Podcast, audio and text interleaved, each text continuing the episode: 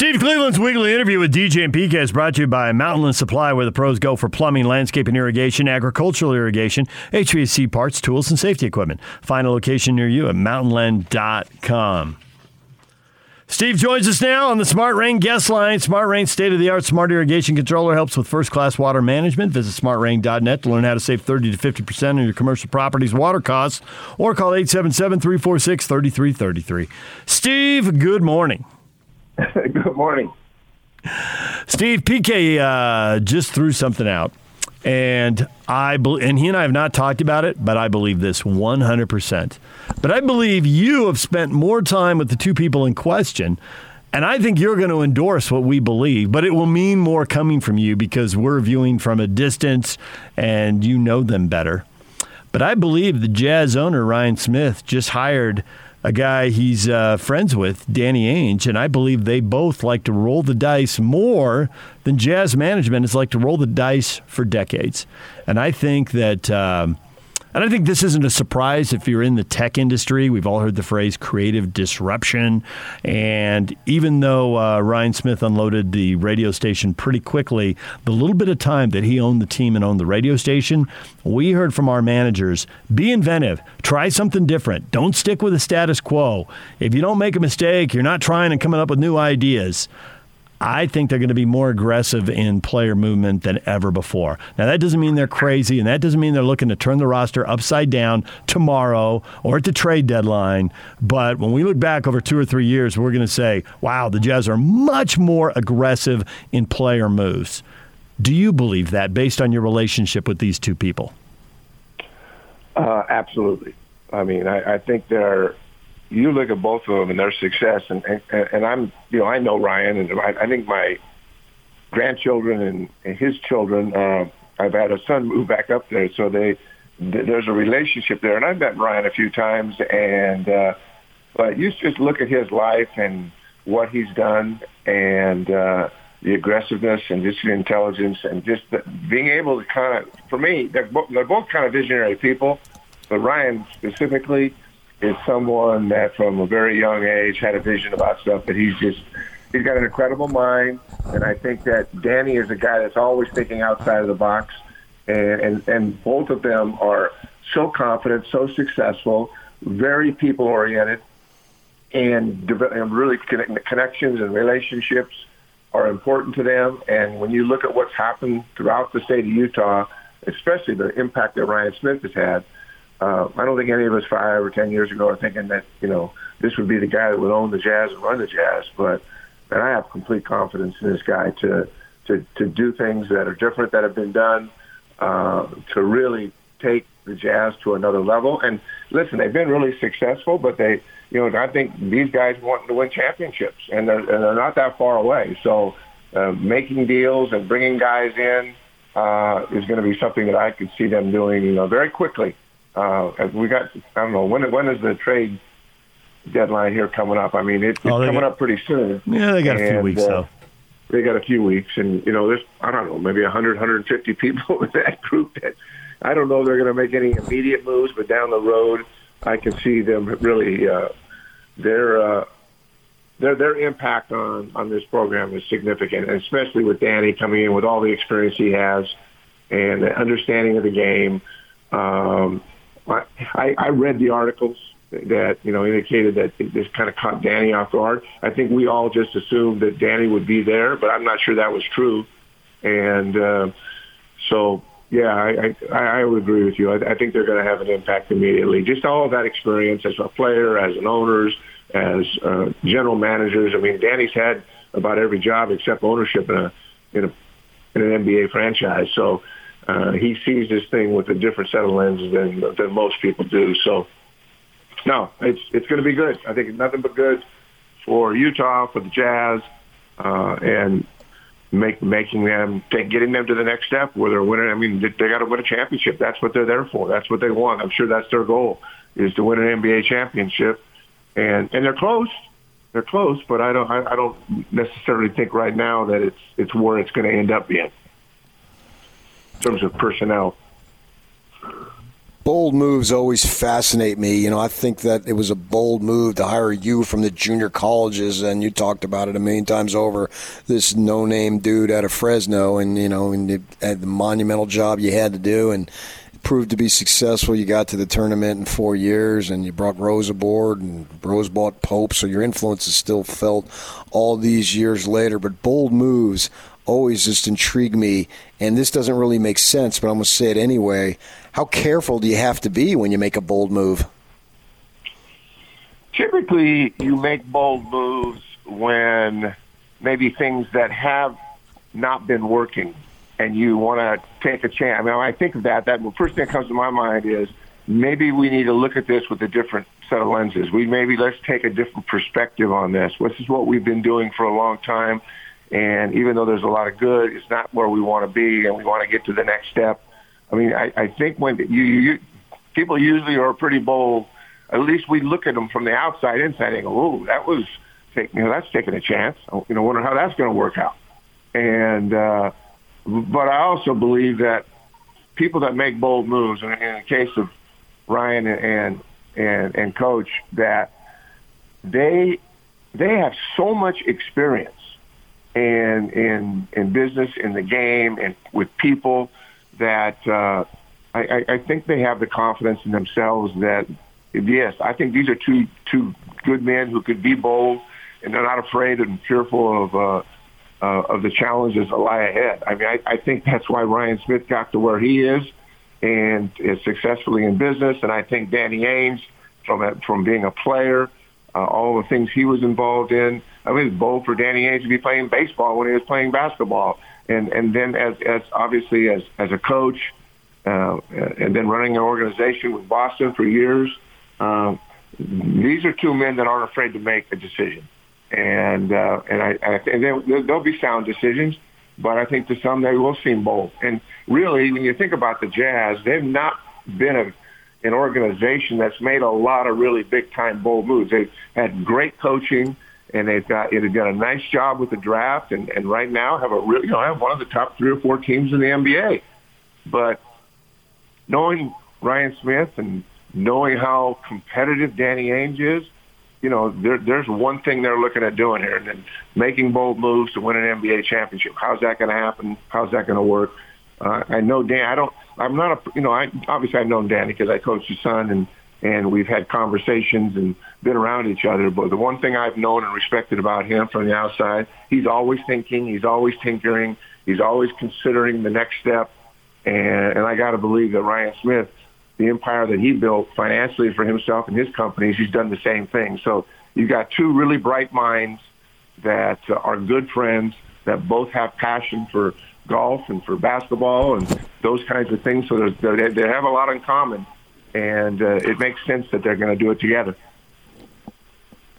So we have a guy named Steven tweeting at us, and I wonder how much truth you think to uh, his theory here, is. We're talking, you what's wrong with the Jazz? They lost twice this weekend. The Spurs at home were one of the you know, worst teams in the West, and then the Wizards, who are kind of a mediocre team in the East. Steven says having Ainge in the front office has the players on edge and screwing with the team, hence two straight losses. I wish he wasn't with the Jazz. Now, I don't think you'll go with I wish he wasn't with the Jazz, but I'm curious what you think about Ainge in the front office has the players on edge and screwing with the team's mentality. How much do you buy into that, and how much is that just an excuse?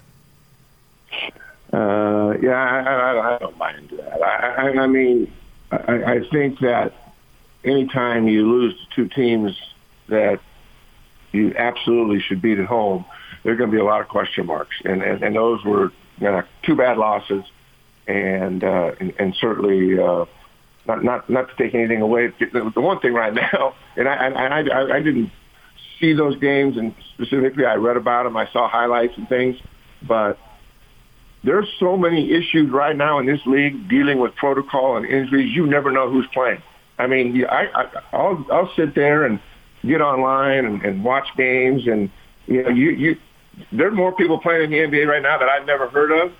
That you're going, now where did this guy come from? You know, and all of a sudden some guy goes for 27, and and you're going, he, he hasn't played in like two years. You know, I mean, right now I, I think the thing that's impacting the, the entire league is, is, is the protocols again, and and, and I I, I think it's going to get worse, and I think the injuries are going to go. So I I think there's more of those kind of issues impacting the entire league where they're so inconsistent, and you never know who's going to play and who's on the team and what's going to go on, and managing that. I mean, we got coaches in the, in protocol, we got players in protocol, and it, it's just a it's a revolving door every every day. It's a different team.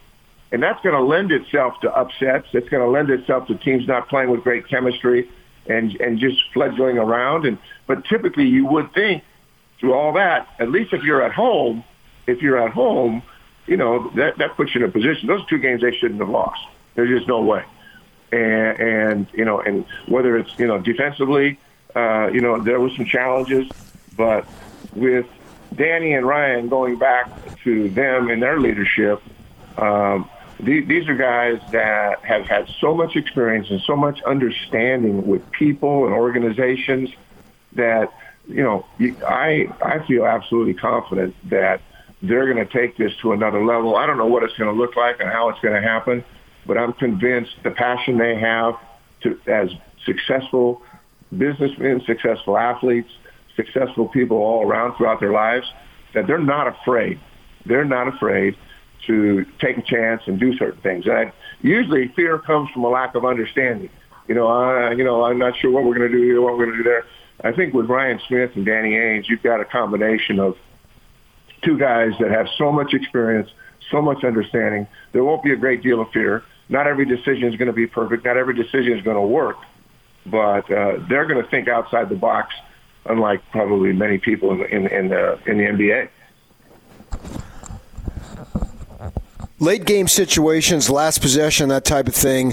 The ball's been in Mitchell's hands. There's been a couple times where it hasn't gone like they've wanted. The other night against the Spurs, uh, he had had uh, a little bit of a situation. He's dribbling the ball and he's trying to get to the basket, and it seems like his head is down in terms of I'm going to get to the basket. He ends up doing like a scoop, and it does, man. It just seemed like it sat on the rim for for ten seconds, and it didn't roll in. It rolled off.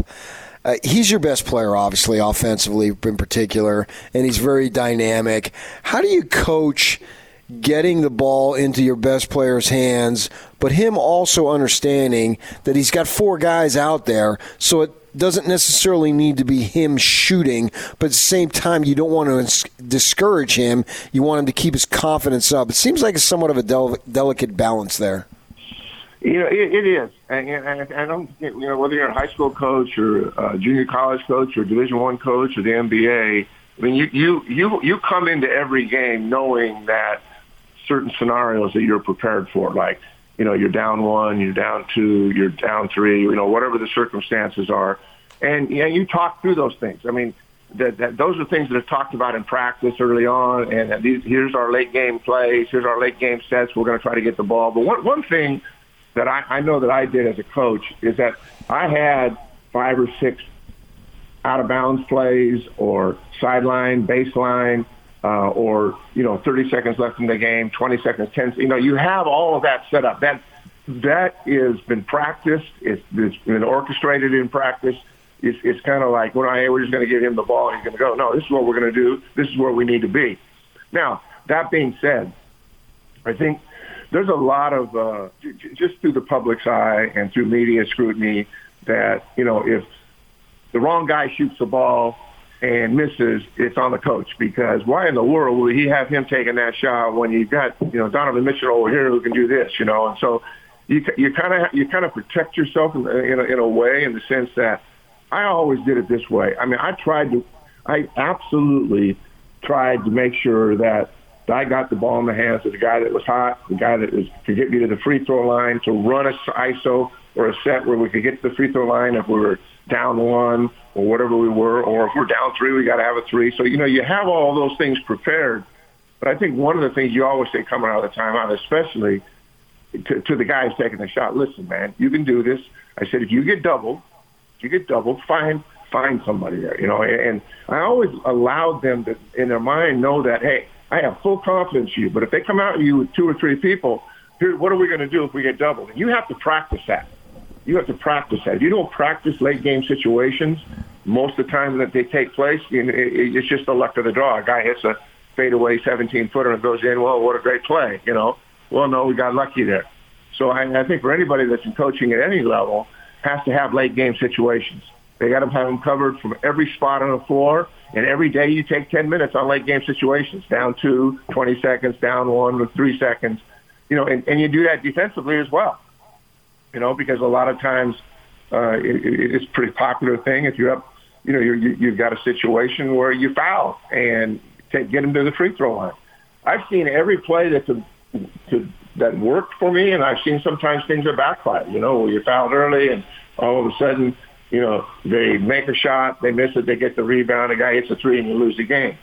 But I, do, I do believe that th- this situation in the NBA, you know, you're, you, you've always got one or two guys that can go make a play.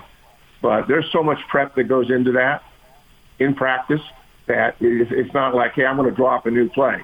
That, that, that seldom happens. Like, I'm going to drop a new play here in 30 seconds to give the guys that they've never run. That's not happening. I mean, I, I think sometimes the media, I think fans give him credit. Oh man, he drove a great. They've probably been practicing that play for two months, and with that specific guy, Donovan Mitchell shooting the ball. Uh, but things happen, and, and good coaches can defend late game things. And I always made sure that listen, you do not you do not have to shoot this thing with two people and give it up. Find the open man. I mean, the, the primary thing is going there. You can do this. You can finish it, knock it down, and, and you're always if he misses it, he misses it. You know, you, you just got to walk away and say, hey, I had the hands of my best player, or hey, I had the hands of my best player. They they doubled him. He couldn't get it off, and he t- kicked it out to Conley, who's a great three point shooting guard, and he missed it. You're done what you're done. You're disappointed you kind of pass the media test and the fan test, and you say, hey, we had a good play run. That's where we were. Now, you know, you can go back to why were we behind in that situation. and that's a whole other narrative and conversation. Man, why were we down anyway? We're playing two teams that are pretty average at home, uh, and uh, and well, we we didn't guard. We didn't guard defensively. I mean, the reason they the, the reason they lost to uh, to both those teams is just defensively they weren't as good as they needed to be throughout the game, not just late. Totally agree with that. 36 points in the first quarter to the Spurs and 41 in the third. I mean, good yeah. grief. That can't happen. no, it can't happen. And again, uh, you guys are really close to it, but it didn't seem like they were down a lot of bodies and, and you're playing at home, you're sleeping in your own bed. Uh, you, you, you go through that. I mean, it's a grind. I can't even imagine playing 80 some games and, and, uh, do what they do, but they travel well. They, you know, it's, it's not that difficult, but I do believe, I'll go back to what I said before. I think we're going to see more upsets and more of this. It's, it, you know, just because of all of the COVID protocols, all the injuries that are happening, just all of the nonsense that seems to be impacting the league. So I, I mean, it's it's really really obvious that Phoenix Suns and Golden State Warriors uh, are really really good, and Golden State probably going to get a little bit better when when Klay comes back. And we know that Utah's been really really good. They've got 20 wins, but 80% of this league is hovering around 500. you know, a few games over, a few games under. Uh, and I and I do believe that oh, there's parity in the league. That's fine, but I just not having the same team day in and day out uh, really uh, it, it hurts. It, it, it's a challenge, and so the teams that can stay healthy and deal with protocol and uh, and keep their guys. And Utah's been able to do that pretty much. But uh, I mean, I, I think that uh, they've got three games here coming up that are all very, very winnable games.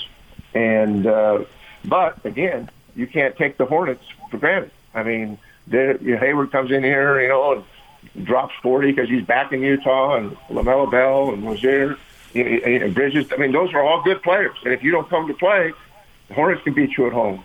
T Wolves won four in a row. you know, and and not you know they beat Portland and Denver and Lakers and the Mavs. I mean, none of those teams are playing great, but they've won four in a row and and I'm not sure if Luka is playing for the Mavs, but uh, I think that uh, you know th- those are three really winnable games. So uh, hopefully they'll get turned around this week have a great week, and you know, all of a sudden be 23 and nine, and uh, and right there where they want to be. But we'll see. Uh, you just never know. You never know. But it seems like Conley's healthy now, right? He's playing better and back, and uh, I don't follow it as close as you guys do, but it seems like they're at pretty full strength. So there's real no excuse to to go through this homestand and, and just kind of fall flat on your face.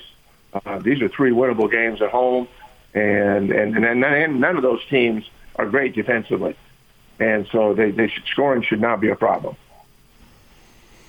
Throw a basketball question at you. If you're Mark Pope, you lose your two big guys. How do you not feel sorry for yourself? Uh, it's impossible. Of course you do. I mean, you know, Mark, he's the uh, he's so positive about everything, and uh, you know, he's got those two bigs. That, that hurts. And, and with Lohner and Elitiki and Traore, I'm not sure how his George. You got four guys that are all undersized, that are strong and athletic, but it, it, it'll catch up to them. I, the one thing that BYU does have is, is they've got they've got guys that can shoot it in the perimeter, and and, and as long as they continue, you know, whether it's Barcello or you know Spencer Johnson or Nell, and even the Knight, the Knight kid who's new to the program, has has hit the three ball, and and so that keeps them in games uh, when they play undersized people. But over over time, uh, it, it's made it more challenging for them, no question. And uh, they're going to play. I guess they're in Hawaii playing in a tournament, and I, I think I looked at the. They're they're all teams I think they can beat. Uh, but when you're down numbers and guys get hurt or guys get tired, it does it can have an impact. But no, it's tough, tough because Barcello, but, but uh, Harward uh, is a guy that it, takes up so much space. And I've watched him. I've been in Utah in the summer and watched him in his workouts and thought that he, he's just kind of a, a beast there. And uh, to not have, and Baxter, obviously losing Baxter hurts as well. But Harward had such a presence at the rim. And uh, it doesn't sound like either one of them are coming back, to be honest with you. So they'll, they'll do what they got to do. But uh, BYU's got a nice, they had a nice win at Weber. And, uh, I, know, I watched Utah play, by the way, for the first time. And, you know, Coach Smith, I mean, I'd seen him at Utah State, but he, he does a nice job. And uh, I know they don't have all the pieces yet. They're, they're, uh, Fresno State's going to come in and play them Tuesday. Uh, Justin Hutson, who's the coach at Fresno State, is is a good friend of mine. Um, he was at San Diego State a long time, and his dad was a high school coach here. But he's he's got a nice squad. They're nine and two. They're not real big, but they do have a kid Orlando Robinson who's about a seven footer that'll probably be drafted this year. But they re- they're really they play hard. They're really athletic. They guard like the San Diego State teams did in the past, and and Justin was a part of that. I I don't know how they'll be at altitude and they can make enough baskets, but that'll be a, that'll be a good test for Utah as well. Well, Steve, we appreciate the time as always. Have a Merry Christmas, and we will talk to you again Yeah, next you guys- week. You guys too, man. Take care. Steve Cleveland, our basketball insider, joining us right here on 97.5 at 1280 The Zone. DJ PK brought to you in part by Zerorez. It's the holidays, and people are going to spill stuff on your carpet. It's just how it's going to go. And if you're prepping for the holidays, Zerorez can help clean up before and after the festivities, keeping your carpets clean well into 2022. Give Zerorez a jingle by calling 801 288 9376 or booking online at zerorezsaltlake.com. Or if you're up north, it's zerorezdavisweber.com. This is Hans and Scotty. Let's do it.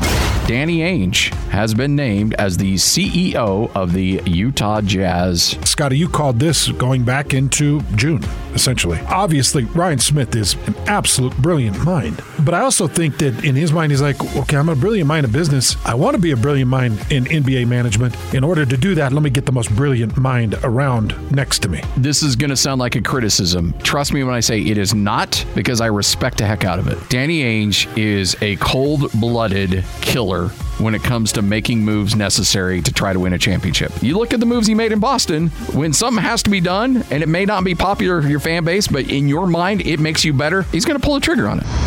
What kind of a show is this? Catch Hans Olsen and Scotty G every day from noon to 3 on 97.5 1280 The Zone. Powered by KSLSports.com.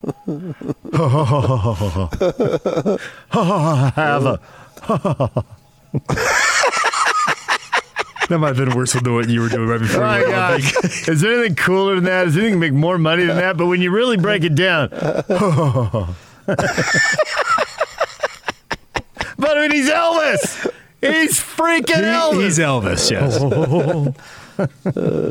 I like the woo woo. Uh, this is a great tune.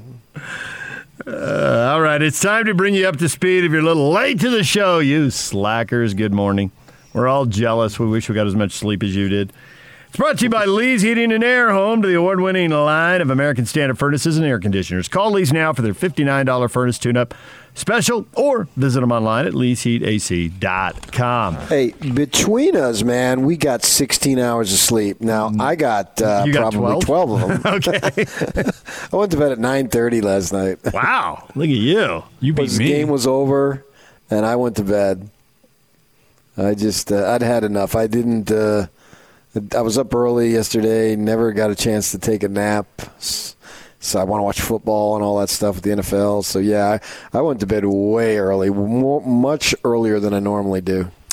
So, as long as you're watching all that NFL, the game that jumped out at you, I thought there were several interesting games. There are several teams on trajectories I find really interesting.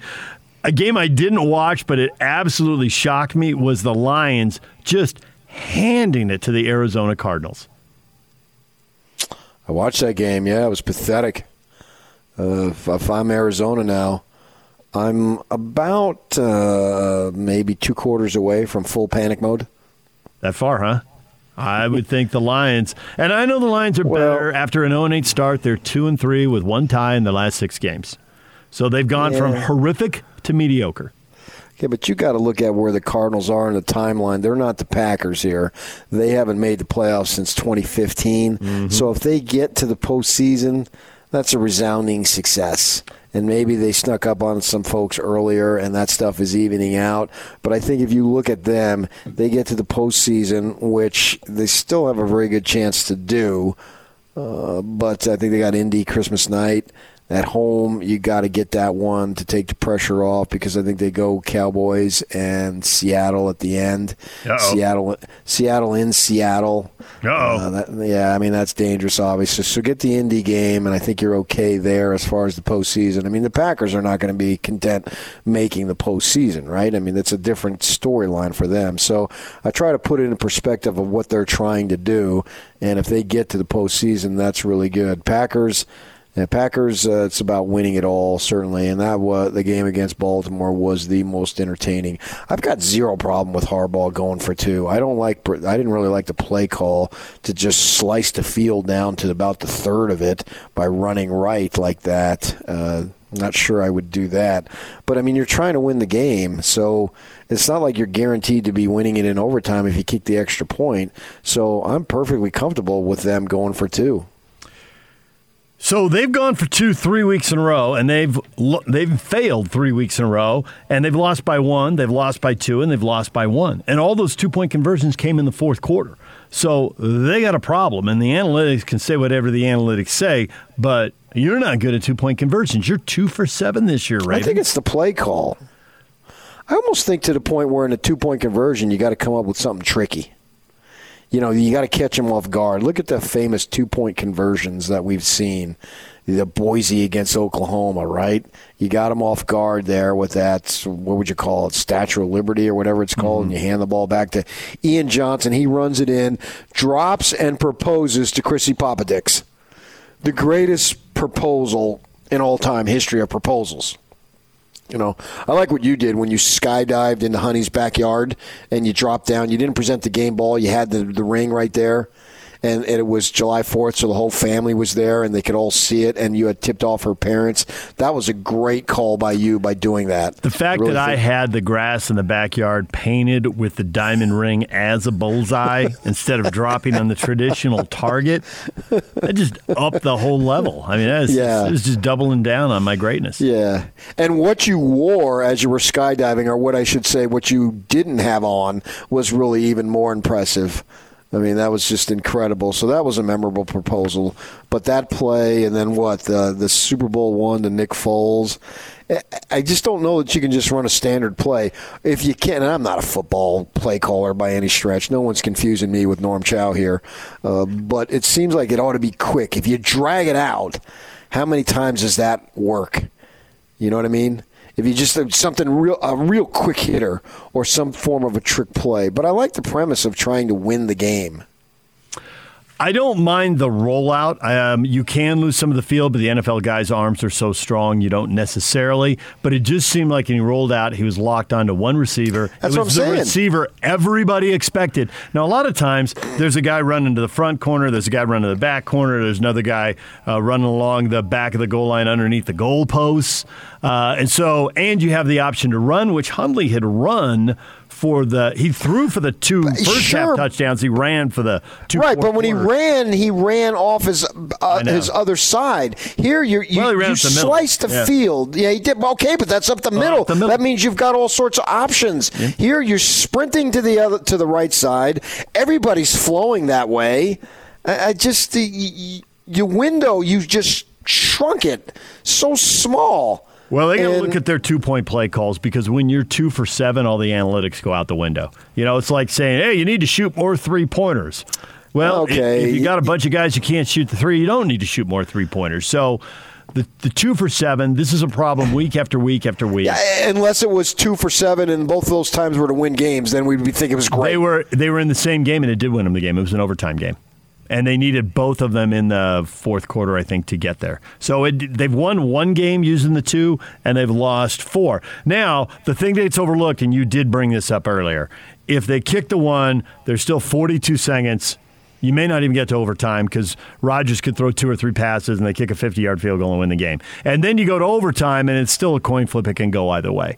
So it's not like if they just kicked the PAT, it was locked down. But it's got to be killing these Raven fans. Uh, you know, you've lost three weeks in a row.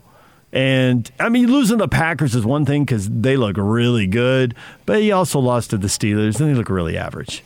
Okay, but if you get into the playoffs in the AFC, who's the dominant team? Kansas City. It's the Chiefs again.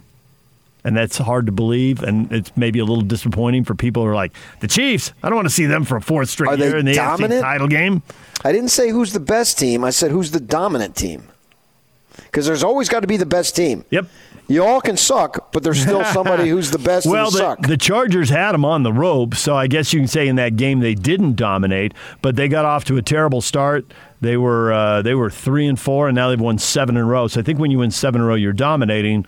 But you're not winning seven in a row, you know, by 20 points every week, where you're just blowing teams off the field. So I guess that would be the little mark you could put in there and say you're not dominating. You had to get off the deck to beat the Chargers in overtime. and I don't discount the Chiefs. I mean, Andy Reid has made a living out of getting to whatever conference final mm-hmm. he's in. Isn't this going, if he gets there, this will be his fourth one in a row? which will be like either 10 or 11 for his career. That's a lot of conference finals. And we're getting into Belichick territory here. I don't know that anybody's gone four years in a row, have they? to a conference final? Yeah, it was. Uh, Oh, yeah, absolutely. in, but since when, though? Oh, uh, yeah, I don't know that. Uh, I mean, I assume Belichick has.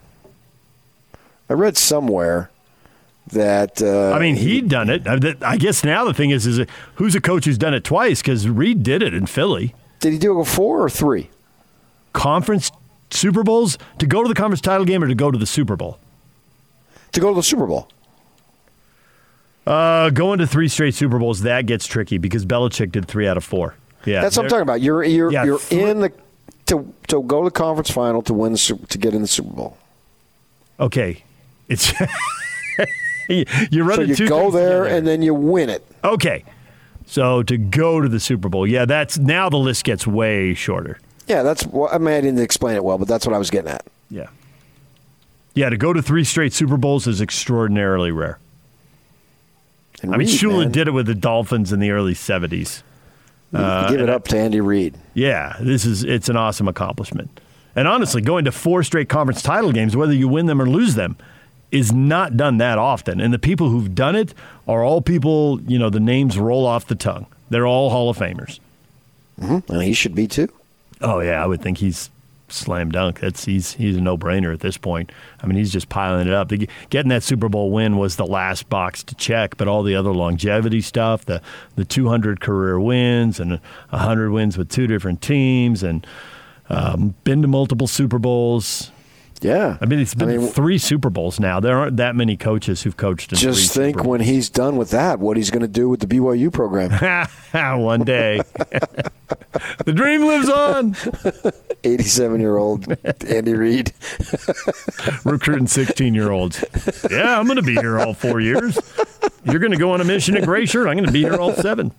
Him and Whittingham, two buds, going up against each other. Two 95 year old dudes.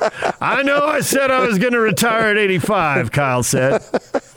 I ain't going until Andy goes. All right, DJ and PK, we talked a lot of NFL this morning. The uh, Are there any other. Do, do we trust the Cowboys Is the two seed in the NFC? Because I As don't. two seed, yes. I As mean, a I- two seed? to go to the Super Bowl. No. Okay. You asked me as the two seed. Yeah. They could be the two. they're there now. They can hold on. Their schedule's not that tough down the stretch. What I go make Packers. Of, what do you make of the Saints defense owning Tom Brady? Absolutely awesome, but I mean it's an, it's a one game deal. Well, it's four. They beat him four times in the regular season, and lost the playoff game. So he's one and four since he went to Tampa. Now he won the most important game. It's I'm not picking the Saints if they should meet again. you'll pick the Bucks in the playoffs. I will. Yeah. But yeah, they they were awesome, man. They were just absolutely awesome. No doubt about it. And one of the reasons why I wouldn't necessarily pick them because I don't totally believe in the Saints offense. Yeah. They just did what was necessary. Don't turn the ball over. Don't be Drew Lock and get the ball stripped. Drew, Drew, what are Yeah. you doing for the Broncos? What are you doing? Now, he didn't score any touchdowns, but I thought under the circumstances that was Taysom Hill's best performance. He did what needed to be done to win. They got the field goals. They got the lead. You could see where it was going. At halftime, you knew they needed one more. You didn't feel comfortable like one play can beat you. But Evans went out with a hamstring injury. Then Godwin went out. Well, they were dropping like flies. Yeah, and they Fournette were. went out too. Fournette Yeah, went I mean, out, basically, she was stripped of his playmakers. Yeah. You had Gronk, I'll give you that, but there nobody else really. Yeah. Doubleheader today. Raiders and Browns, three o'clock on the NFL Network. Uh, the Browns, with a win, moved to eight and six, and would be like one of five teams at eight and six now. it's just, But uh, who's this Mullens going to start a quarterback? yeah. So who knows, right? It goes back to what Steve Cleveland just said. As They're- a Niners fan, via con Dios, Cleveland. yeah. Uh, Vikings and Bears in the traditional Monday Night Football game at six fifteen on ESPN. But we got Monday afternoon football. Hey, I love a three o'clock Monday football game. You know, the Tuesday games, they're going to start them both at the same time. I, I got to say, could you just offset them by an hour even?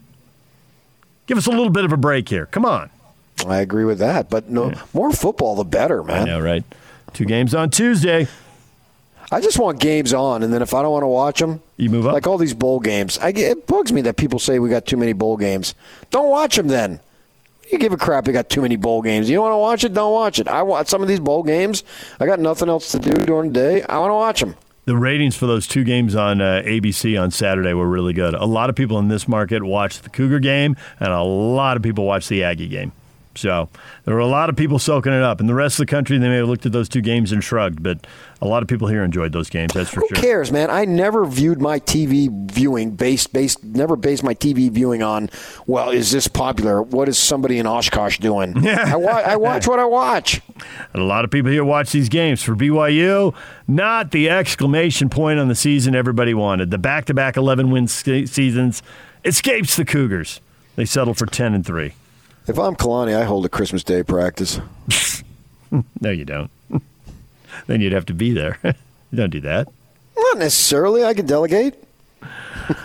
I told you earlier my big takeaway from this game they need more depth when they go to the Big 12. Injuries were a problem. The defense was racked by the injuries, and the lack of depth showed as UAB was, was able to run the ball. And BYU ran the ball really well, too. Allgeier had a monster day, but, you know, the running backs and the O lines matched monster games. And they had the lead at the end and ran out the clock. Well, plus on that fourth and seven, the touchdown pass, the dude was open, by Open, 20 wide feet. open, yeah. Busted.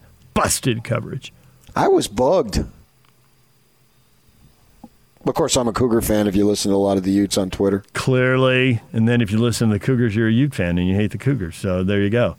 The uh, Aggies, that was impressive. Third string quarterback, Pac 12 team, no problem. 11 win season, bookended by Pac 12 wins at Washington State in the opener and then Oregon State in the bowl game. How sweet. Blake Anderson, the Jacksonville Jaguars. I see what you did there. Very good. all right, DJ PK, that's some of what we've been talking about all morning long. When we come back, your feedback, stay with us. And it's all over almost here. Don't go nowhere. It's official. The Utes are the 2021 Pac 12 champs and are heading to the granddaddy of them all, the Rose Bowl. What better way for the Utes to make their inaugural trip to the Rose Bowl than a battle against Ohio State? Keep it locked on the Zone Sports Network as we get you ready for the Utes' historic trip to Pasadena.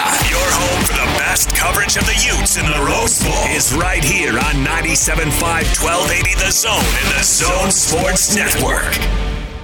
Join Hans and Scotty Wednesday at LHM Riverdale from noon to 3, 1481 West Riverdale Road in Riverdale. All right, to the Andy Reid discussion, PK. He would be the fourth coach to go to three straight Super Bowls. Don Shula and the Dolphins in the early 70s, Marv Levy and the Bills, four in a row in the 90s, and then Belichick with the Patriots, three in a row in 2017, 18, and 19 beating the Falcons, losing to the Eagles, and then beating the Rams. So that is a short list. It is time for your feedback now. And we've got a lot of people saying who can, or answering the question, who can figure out the Jazz. And Jim Steele says, well, everybody has the Jazz figured out. They have some good spurts during the regular season, and then they lose in the first or second round of the playoffs. There. He's got it figured out. That's before. That's not now. Lance says games with ball movement we do really well. Games without ball movement, the Wizards game, we do poorly. I saw 17 assists in that game. We've been getting in the high 20s in our wins. Find the open man, get the open shot, hustle on defense. If CP3 can do it, we can. Chris Man, Paul makes it sound so simple. Chris Paul and the Suns looking good. They are, yeah, absolutely better than I thought, and they went to the finals last year. Right, and they just humiliated the uh, the Charlotte Hornets. You didn't have to see a lot of that game to see a big old dunk fest. It was just one dunk after another. Very dangerous team for sure. Who can figure out the Jazz? Eric says the Spurs and the Wizards can. That's comedy right there. Yeah, it's more about the Jazz though than the other teams. The Bogdana Grinch at Grouch Potato 20 says it looks like the bottom half of the NBA has figured out the Jazz. It's where their losses are coming. Bottom half well, of the league. Okay, then the good thing is they won't play them in the playoffs, so right? don't worry. This doesn't matter. yeah. Neither does the Magic or the Pacers right. or Pelicans. Hey, I hope they play the Magic in the postseason. ah, the Magic got to get to number 10 and then make a miraculous run through the East. it's a stretch. Yeah, it is. All right, then another topic we hit on here: Utes in Arizona at Utes Be Crazy, who uh, tweets at us uh, fairly regularly, uh, says Patrick's sarcastic posts are pretty funny, and yes, over twenty years, most get it, but it's a bit of a sting for some fans on Twitter. He gets oh. you, but he knows everybody doesn't, and you know I think Ute and AZ makes a strong point here. Go ahead and for the people who weren't with us earlier, you were recounting some of the tweets you sent out to uh, to mess with people during the bowl well, games. So BYU gets down fourteen to nothing, and I tweet out, "Oh, they don't want to be there." And then I get, "Oh, you always make excuses, fanboy." and those are from some Ute fans that are coming at me, thinking I'm making excuses for the Cougars for losing. Hey, come on. And then I tweet out, you know, another McBride beats them because that McBride sure looked good. I don't care who he plays for. That kid looked good. And I'm not caught up in names. I'm caught up in talent. And he ran hard. Yeah, he yeah. ran hard, and it wasn't just he ran hard. He's not some clunky back who'll get you the six to eight, maybe 12 yards on a really big run. He had the speed and broke a couple tackles on that 64 yarder. Which you know, if you're the Cougars, you got him pinned against the sideline. Don't tackle him. Shove him out of bounds. I mean, the sideline never misses a tackle. Shove him out of bounds. Yeah, yeah. So, I mean, I was just having fun. That's all it is for me. And although I was bugged that the Cougars lost that game because I didn't anticipate it. Uh, not surprised that the Aggies won. Surprised that they won with a third team quarterback. You got me there. But I, we know that the, the best of the Mountain West could compete with the middle of the Pac 12. And I think Oregon State, they are the definition of middle. Weren't they six, seven, and six? And I realized they beat the Utes. They got them in that one game. I got all that. But still, uh, I, that that didn't that didn't really surprise me. Third team quarterback, sure, yeah, because I didn't know what to expect with him. He sure looked good. Good for them. Good for Blake Anderson. Wow, this is this this season here for the Aggies with Blake Anderson has got to be one of the best coaching jobs in the history of our state in football. Well, there've been some really good coaching jobs. I mean, you got LaVell Edwards, Hall of Famer, so he turned in a few good ones. Urban Meyer turned in two spectacular ones. But this is Urban ish, right? Coming in off a losing season, low expectations, win the Mountain West. Urban went 10 and 2, won the Liberty Bowl. And here you go 10 and 3 and win the LA Bowl. Yeah, I'm telling you now, future coaching hires, uh, who can you bring with you in the transfer portal? Yes, 100%. And this isn't just a football thing either, because we just saw this with Utah basketball. Oh, no, not at all. And not Utah all. State basketball. Yeah. Two new coaches, and they brought guys. Right, and and if they have, you know, they could potentially be immediately eligible in most cases. You, you got to factor that in. Now that's a short term deal, but still, you got to look towards that because you need to build momentum, and they got it going on there. Both both of those programs in Logan got it going on. So right now, it looked like both coaches were good hires. That Wyoming loss for Utah State, and Wyoming ran for 362 yards. They had 240 yard backs in that game. And they did a spectacular job of, after that game, you thought San Diego State could have run the ball like Wyoming did, and they didn't. You thought Oregon State could have run the ball the way Wyoming did, and they didn't. You really got to give it up to that defense for tightening up the act after that Wyoming debacle. Well, same thing for Utah. They lose to Oregon State, and then that's it. Yeah. Get beat by Oregon State, turn your season around. Get beat by Wyoming, turn your season around. Yeah. All right, DJ and PK. We may have forgotten to give away the 9:30 tickets, PK.